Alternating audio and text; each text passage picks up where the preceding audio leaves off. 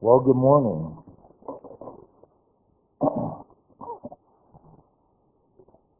what do I say? I yeah, yeah I don't know. Well, all right, Romans. Let's go to Romans.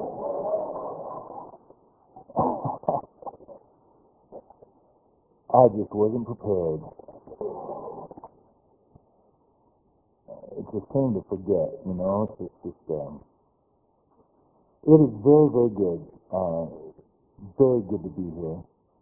Um, and especially on a, on a Mother's Day. And um, it's, it's, it's been a lot of years um, not being with our, our mothers, Colleen with hers and me with mine, and especially today. Thank you for letting us come and speak, for inviting us, and then for, for it to be Mother's Day. It's pretty, pretty special for us. Um, I'd like to read out of Romans, and I shared this with uh, the um, youth class, Sunday school class, uh, this particular uh, these particular verses, and and God has used them in in my life in particular, but in our in our family's life, and I want to use that as to to get into uh, the message this morning. But it's Romans chapter ten, and starting with verse twelve. Paul is talking here. These are probably familiar passages, but he says there is no difference between Jew and Gentile, between Oregonian and Californian, even uh, Idahoan, uh, Hungarian, Ukrainian, no different. The same Lord is Lord of all, and richly blesses all who call on him. For everyone who calls on the name of the Lord will be saved. That's a powerful verse, folks. You can you can amen that one. Everybody who calls on the name of the Lord will be saved. Praise the Lord. And then Paul asks them some pretty basic questions. Keep in mind who he's writing to. And he says, how are they going to call on somebody they haven't even believed in?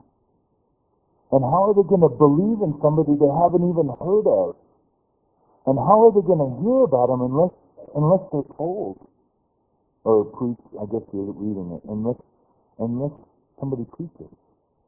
And how is somebody going to tell them? How is somebody going to preach unless they are sent?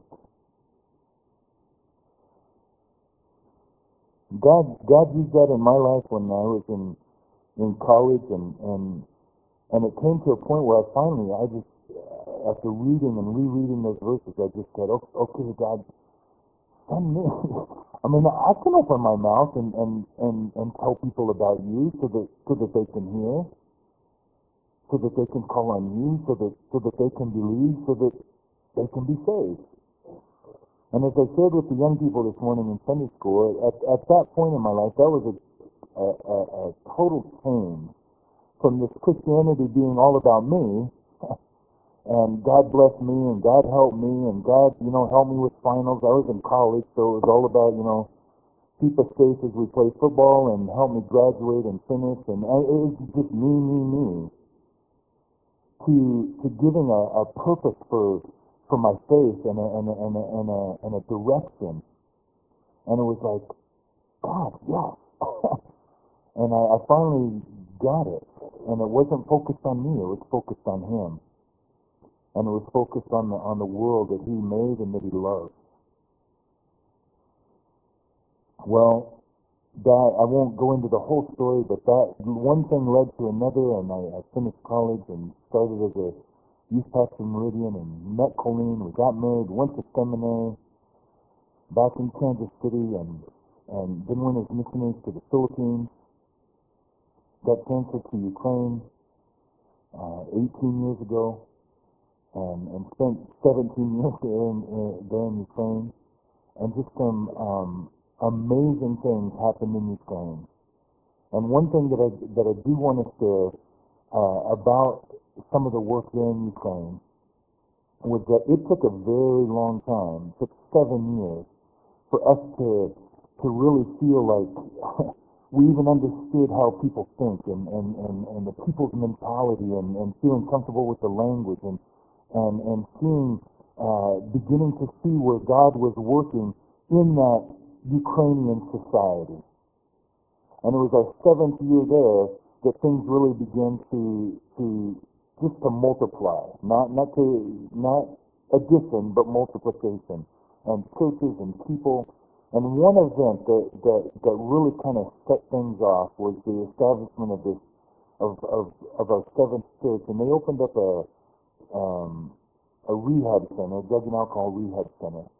But one of the events that happened with the rehab center, uh, we had gone through, we, we ran a, a six month program, an eight step program that lasted six months. And we had had a couple groups go through there. And in one of those groups, the second group that went through there, there were four friends from the same village, from the same town. And they had gone through our rehab program. They were all the same age. They had all gone to school together, gotten involved in drugs, and just their lives were messed up.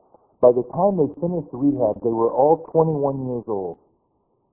At 21 years old, those four friends had of the group of friends that went through their their school together, uh, their their group of friends, half of them had died by the time they were 21. These four, God spared them. They came to the rehab center. God saved them. They committed their lives to Jesus Christ. They turned their lives over to God. They they felt called into ministry. And so they stayed for an extra period of time to go through some some uh, intense uh, training, Christian workers training. And during that time, they finished rehab. They're in this Christian workers training. They were doing on-the-job things, and they were working with the local church there where they were. But every month, those four friends would return to their hometown, to their home community, because they were God had put it on their heart to to reach out to the remaining friends of theirs that were still alive. All of them were presently in, involved with drugs. So they would return once a month to their hometown, these four friends, and they would walk the streets of their of their town, up and down, I mean the business section, the residential section, everywhere they would walk, and especially when they would go by the schools, the, the, there were two schools in their community that they attended. They, excuse me, that's where they all got involved with drugs, and that's where they would spend most of their time praying. Once a month, they would walk for 24 hours. They would walk and pray for their town. They'd pass by friends' homes, and they would pray for them, their own homes, uh, their families. They would just pray. They just covered their community in prayer. One of the times they returned home, one month, they heard about a friend of theirs named Oleg, and Oleg, they were told, uh, that his funeral was going to be the next morning at 10 o'clock, but he hadn't died yet. But he was on what they were calling his deathbed, and his parents had prepared for his funeral. Well, they went to Oleg's home. He indeed, well, actually, when they got there, the mother wouldn't even let him in the front yard um, because Oleg's mother, because she thought they were coming to do the last injection and kind of, you know, greet their friends for the last time. She didn't understand. She didn't know what had happened to these, these four guys. They finally convinced her that they weren't doing drugs anymore, that they had become Christians. They wanted to come and they wanted to pray for Oleg. And finally they convinced the mother and she let him in and and then they said we we'd like to go into his room where he is and and just pray for him and and just just the four of us. Well, ah, another red flag, and no, no, no. Now I know you're here. Anyway, they finally convinced us to let him into the room. They shut the door, and as they as they got into the room, they they saw. I mean, on, leaning on the wall, right right there was the cover for his casket, and then the casket. They were leaning on the wall on the on the other wall there was a, a hook and his his black suit, white shirt, and the whole program were hanging right there for for his funeral clothes, and the shoes were even down there, and um, I mean they the doctors had told he won't he won't make it through the night. I mean we'll have the funeral tomorrow. Two of them got on one side of the bed, two of them on the other. They fell on their knees, they laid their hands on legs, and they began to pray for him. They prayed for him two hours straight before the, the mom came in and said, you guys have got to leave. We have family that want to uh, see Oleg and give their... He was, Oleg was comatose. I mean, he, he didn't know what was going on. These guys left.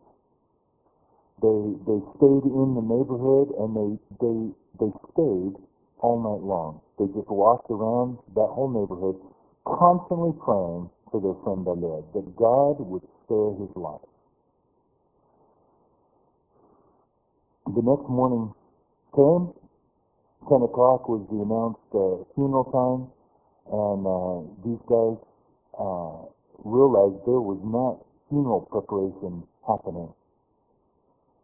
And at 10 o'clock, they, they walked into the yard, and, and the doctors were leaving. There were two doctors. They were leaving the house. And they found out that um, Oleg hadn't died, and in fact, his, his vital signs had gotten stronger over the night. Still comatose, still out of it, but was, his, his vital signs were stronger. They praised the Lord. They continued to pray, but they had to get back to, to the rehab center and where they were working, and, and there's a whole other city, another town. But they prayed. And then when they got back to where they were working, they called the entire church there to pray for Oleg. Um, Oleg's parents had to take the back, casket back to the funeral home. he didn't die. He had a nice suit, though. That was, that was a benefit of the whole program. Uh, the next month, when these four friends went back, the first place they went was to Oleg's house.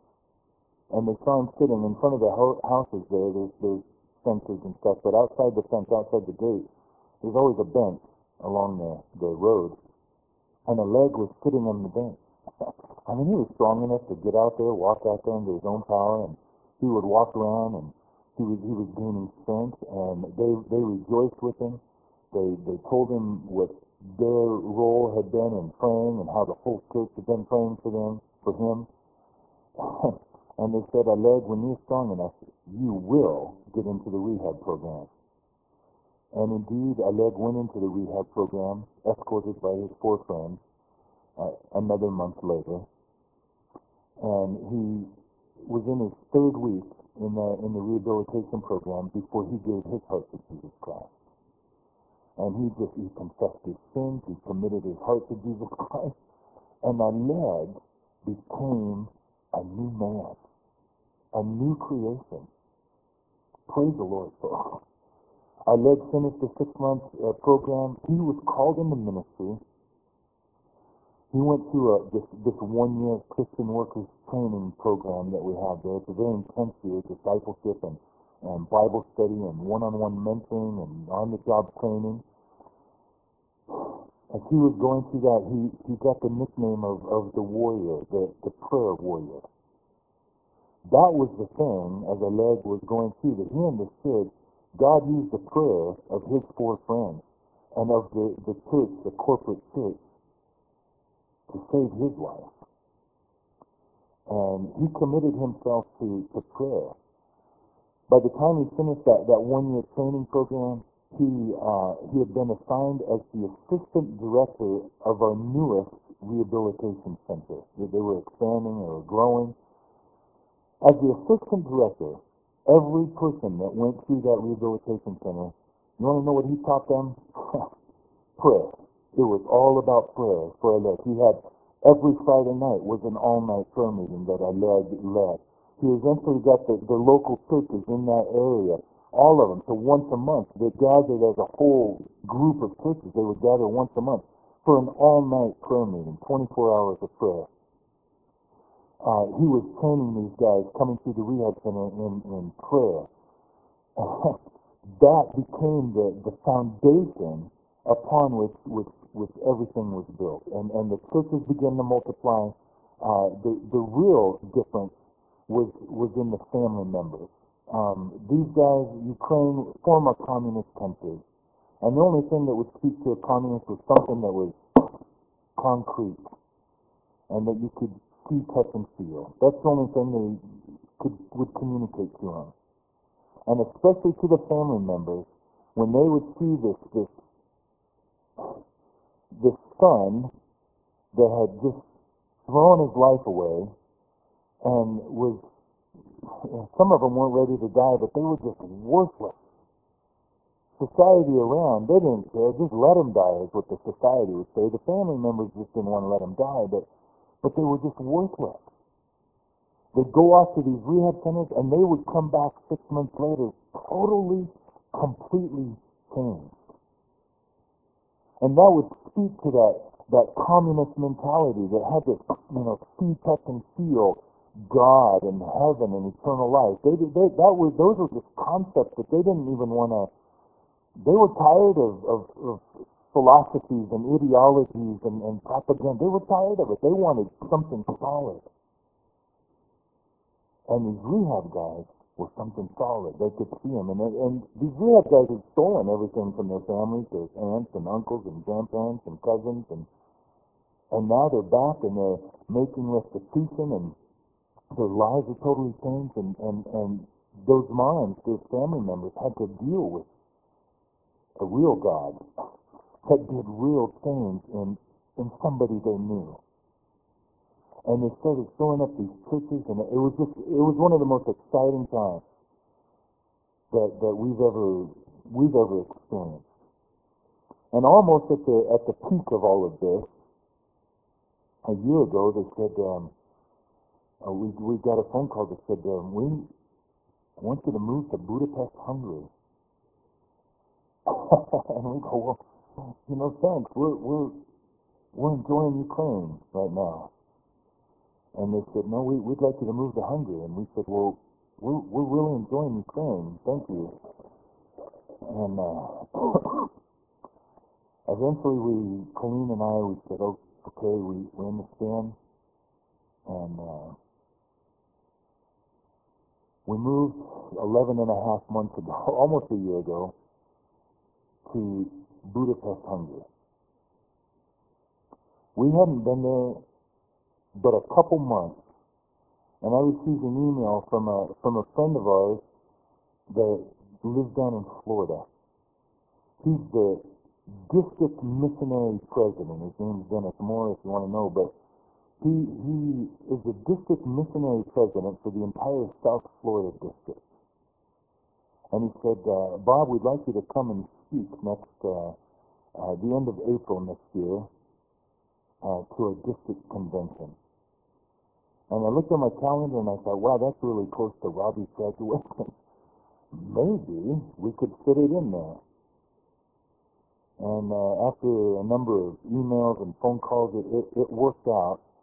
And Dennis then sent me the uh, theme for the district convention. It comes out of Isaiah chapter 43. If you have your Bibles, you can turn to it.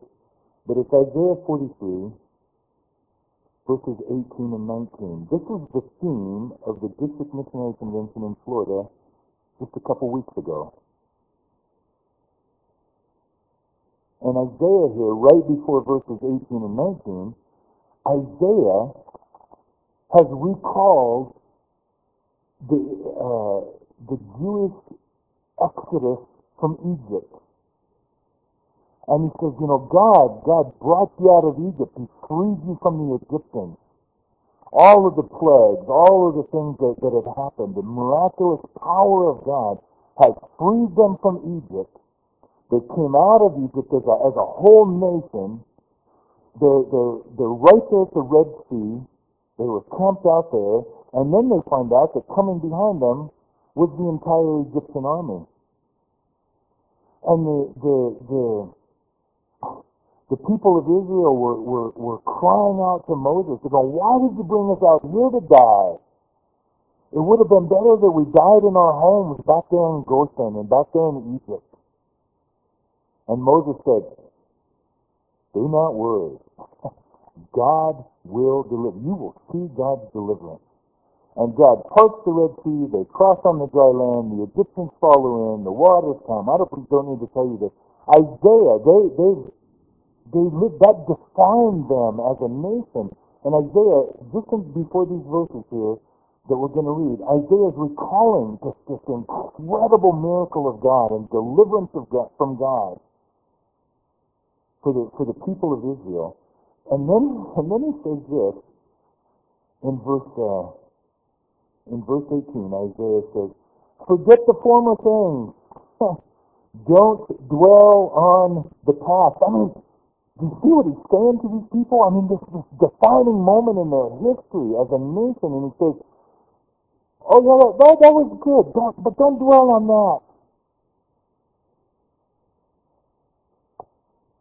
Don't dwell on the past.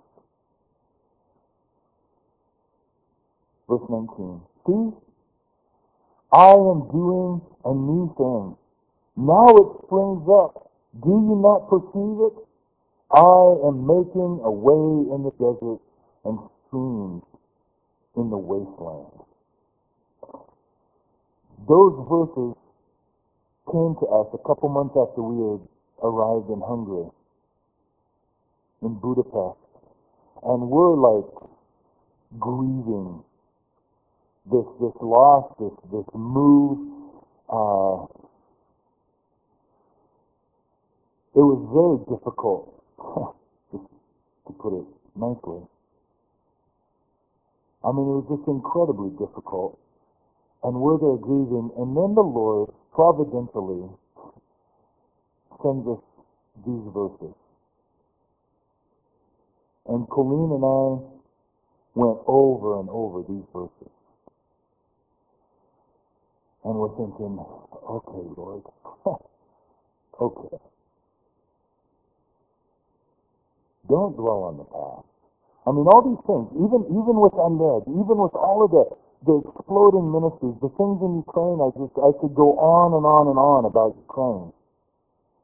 And the government was coming to us, and they're opening up their school system. We had to train teams to go into the schools with.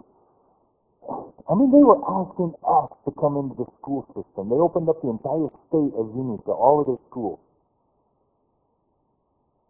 the public schools, and they give us time.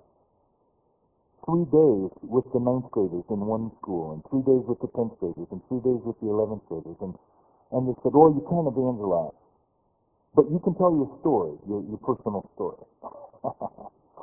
okay, we won't evangelize though, but we'll just tell them God is the one that changed our lives, and God is the one that can change your life, and God is the one that saved us, and but we won't evangelize, and um God did all kinds of stuff, and, and, and Isaiah is saying to Bob and Colleen, don't dwell on the past.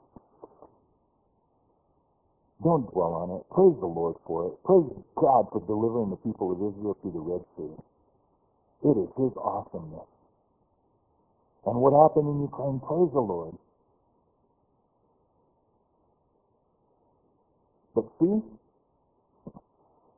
I'm doing a new thing. I'm doing a new thing. Now, now it's springing up. Do you see it? Do you perceive it? It's, a spring in the desert. It's a, it's a stream in the wasteland. Praise the Lord, folks. We moved to Hungary, and it's, it's, it's hard soil, if you know what I'm talking about. They are not open to the gospel. It's it's tough sledding there. It's hard going. And we're going, okay, God, a new thing. Where's this stream? Where's the spring? A couple months ago, uh, month month ago, one month ago, we got an email that officially appointed us as as the mission leaders for the country of Poland. So we're going to continue to live in Hungary, and we'll do a little bit of work there. But most of our work is now going to be up in Poland. And we started seeing the, uh, the, the start of a stream, if I can say it that way, or a spring in the wasteland. We made a trip up to up to Poland. At present in Poland, there are there are two missionary families and one single gal. As only God could do it, Colleen and I had a had a connection, had a part in the life of each one of those team members from the past. Some of them had been on work and witness teams in Ukraine. Um, one of them was a little girl in Beaverton, Oregon. Uh, I'm sorry, Mountain Home, Idaho. Years ago, when we moved from the Philippines to Ukraine and spoke in her church, and from that, that was, that was 18 years ago, and to this day, our our prayer card picture is still hanging on her parents' refrigerator. 18 years old. I mean, we only had two kids at the time. So Josh has been missing out on a lot of prayers, but um, uh, but she remembers, and she was telling us. She said every, every morning at, at, at breakfast, we would have all of the the missionaries' pictures that were hanging on our fridge, and we would we would pray for them as part of our morning devotion. And she goes, "You spoke in the uh, Colleen, she's from Colleen, spoke in the children's Sunday school in, in Mountain Home 18 years ago, and she goes." I still have my my my Russian name tag that you made. Others were working witness teams. Others we met uh, in different places. This, this other family we met them in uh, Tbilisi, Georgia. It's, it's over there by Armenia and Azerbaijan and all of that. And they're all now in Poland. And God puts us there. And we go up to Poland and and they have the, the missionary that was there before us, they got these, these coffee shops going. Because up in up in Poland you don't advertise that you're a church. It's a, it's a very, very it, in fact they've called it the most Catholic country in the entire world. Pope John Paul is the former one of the former popes from, from Poland, Krakow. And so you don't go in advertising your church there. And they, in fact, they won't even let you register as a church until you have something like a thousand members or something like that. And so the, the missionary there before us, Ez Preston is his name, he and his wife Rhonda, they knew they had to establish permanence and they knew they had to establish relationships and they knew that the Poles loved coffee. And so they started this coffee house ministry and they bought these facilities, and that's the, that's the coffee house, and it's theirs, it belongs to us. It's, we're going to be there long term. And they they started uh, uh, developing relationships and opening up the doors. And every time they would have church up there, they they had this Saturday night Bible study, and they would get in in two locations. They would get anywhere from 20 to 30 people every Saturday night. And then once a month, they would have these excuse me these church services and they would get anywhere from 150 to, to 320 people. That, that that was the they they did that for two years. Every time they opened up the doors, and they would have um, meetings. They would have book exchanges, English book exchanges for people. And if you brought two English books, you could get two different English books, and you just pay them. They would have gardening seminars. How, everybody lives in these high-rise apartments. Well, how do you raise a garden on your balcony? They brought a gardener in, and he taught people how. And by the way, you can buy your garden supplies at my shop down the street. And uh, but people would come, and as as a, as a result of coming, they would they would hear about uh, the the church. They would hear about Jesus Christ. They would hear about a relationship with God, and we started understanding there's, there's something going on up there in Poland, and and then we got assigned up there, and we started seeing Isaiah 43 and we're trying not to dwell on the past, but to see what God is doing new. So we're coming to you this uh, beautiful day in May after having just been transferred up to, well, given the responsibility for Poland. And I don't have a lot of stories from Poland to tell you about God's work in Poland. Maybe next time in a couple of years, Lord willing, we will. But I've come for three reasons. Well, aside from just the gracious invitation and kicking your pastor out of the pulpit one more week. So, um, but three reasons. And the first one is, is simply this. We have on the, the display out here in the in the entrance foyer. We have we have some prayer cards, and we have some prayer cards of some of the families that are missionaries that are working with us up in up in Poland. And I would just ask you, please, this is the first reason why we came. Please pray with us. Pray that that we would be sensitive to God's Holy Spirit. He's way ahead of us, folks. He's been in Poland long before we ever got there. And he's working. He's doing something in Poland. And pray that we would be sensitive to that and then that we would be obedient to follow. Please pray with us. Pray for these these uh, these other families as well. They have they're they're raising their own support. Colleen and I are there because you guys do this thing called World Evangelism Fund. You still doing that Hands on there? Okay. Probably the offering that was taken earlier, most churches, they take offering, you're still doing offerings, and so that's the to forget sometimes, but, um, um, but out of those offerings, I mean, every time you take them, a percentage is taken out of there, and it doesn't stay in John Day, it's sent away. And a portion of that, folks, keeps I in, in, in Ukraine and Philippines, now in Hungary, and, and sending stuff to Poland. And that's how we're there, because of, because of your faithfulness that way. Thank you, by the way. That's the second reason why I came, to say thank you. But these other families that are with us, they're, they're going around speaking, they're raising their own support on a monthly thing, and, and pray for them pray for these families. Some of them need your support if you're able to. There's all the contact information, but but the first reason that we came is simply to say, to ask, even beg you, to pray with us daily. Pray for us and pray with us for, for what's going on in Poland. And that, that we would be obedient. The second thing I've already said is is just to say thank you. Thank you to you in John Day, and especially you. Both Colleen and I have been blessed with families that are unbelievably supportive of of us and of what we're involved in.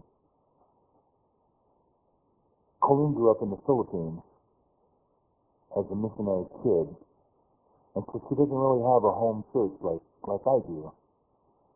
But we have been doubly blessed because of you, because of because of our, our church family right here.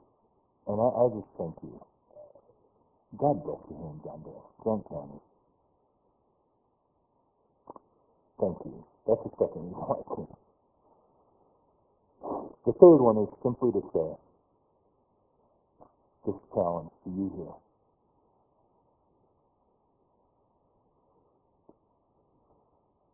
I, I don't know, you know, I've been away for a long time. I don't know what all's going on in Grant County. I hear little stuff, and I get, I still vote for, you know, Glenn Palmer and stuff. I get the ballot and all of that stuff.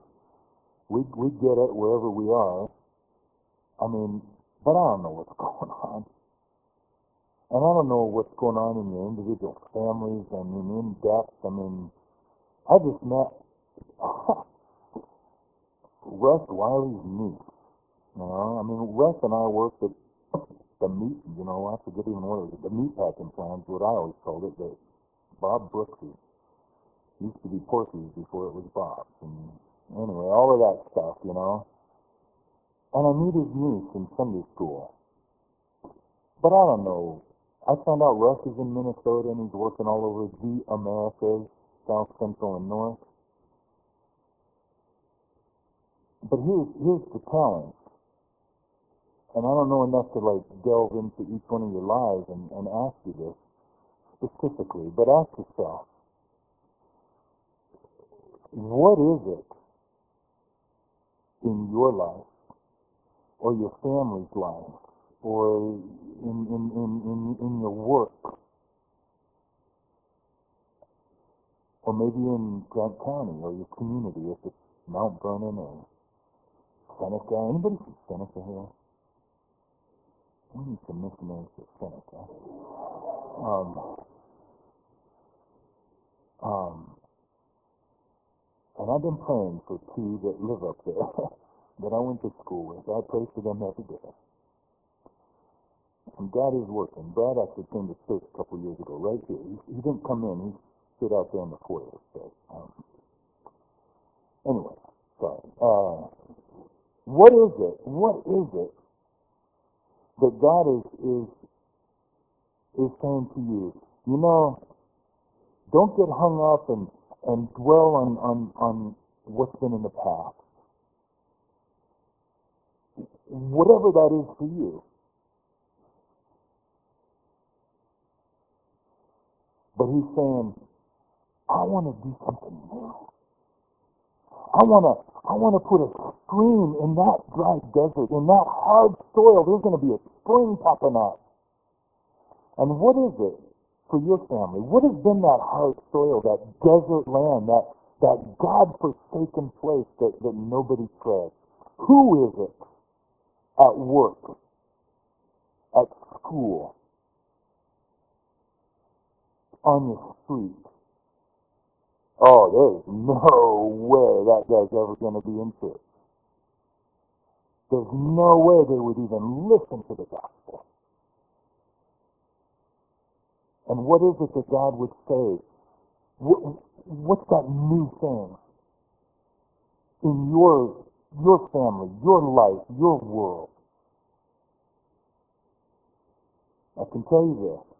I don't know what it is, but I do know when that when that message from Isaiah comes into your life, and it's coming into your life today, God will do it.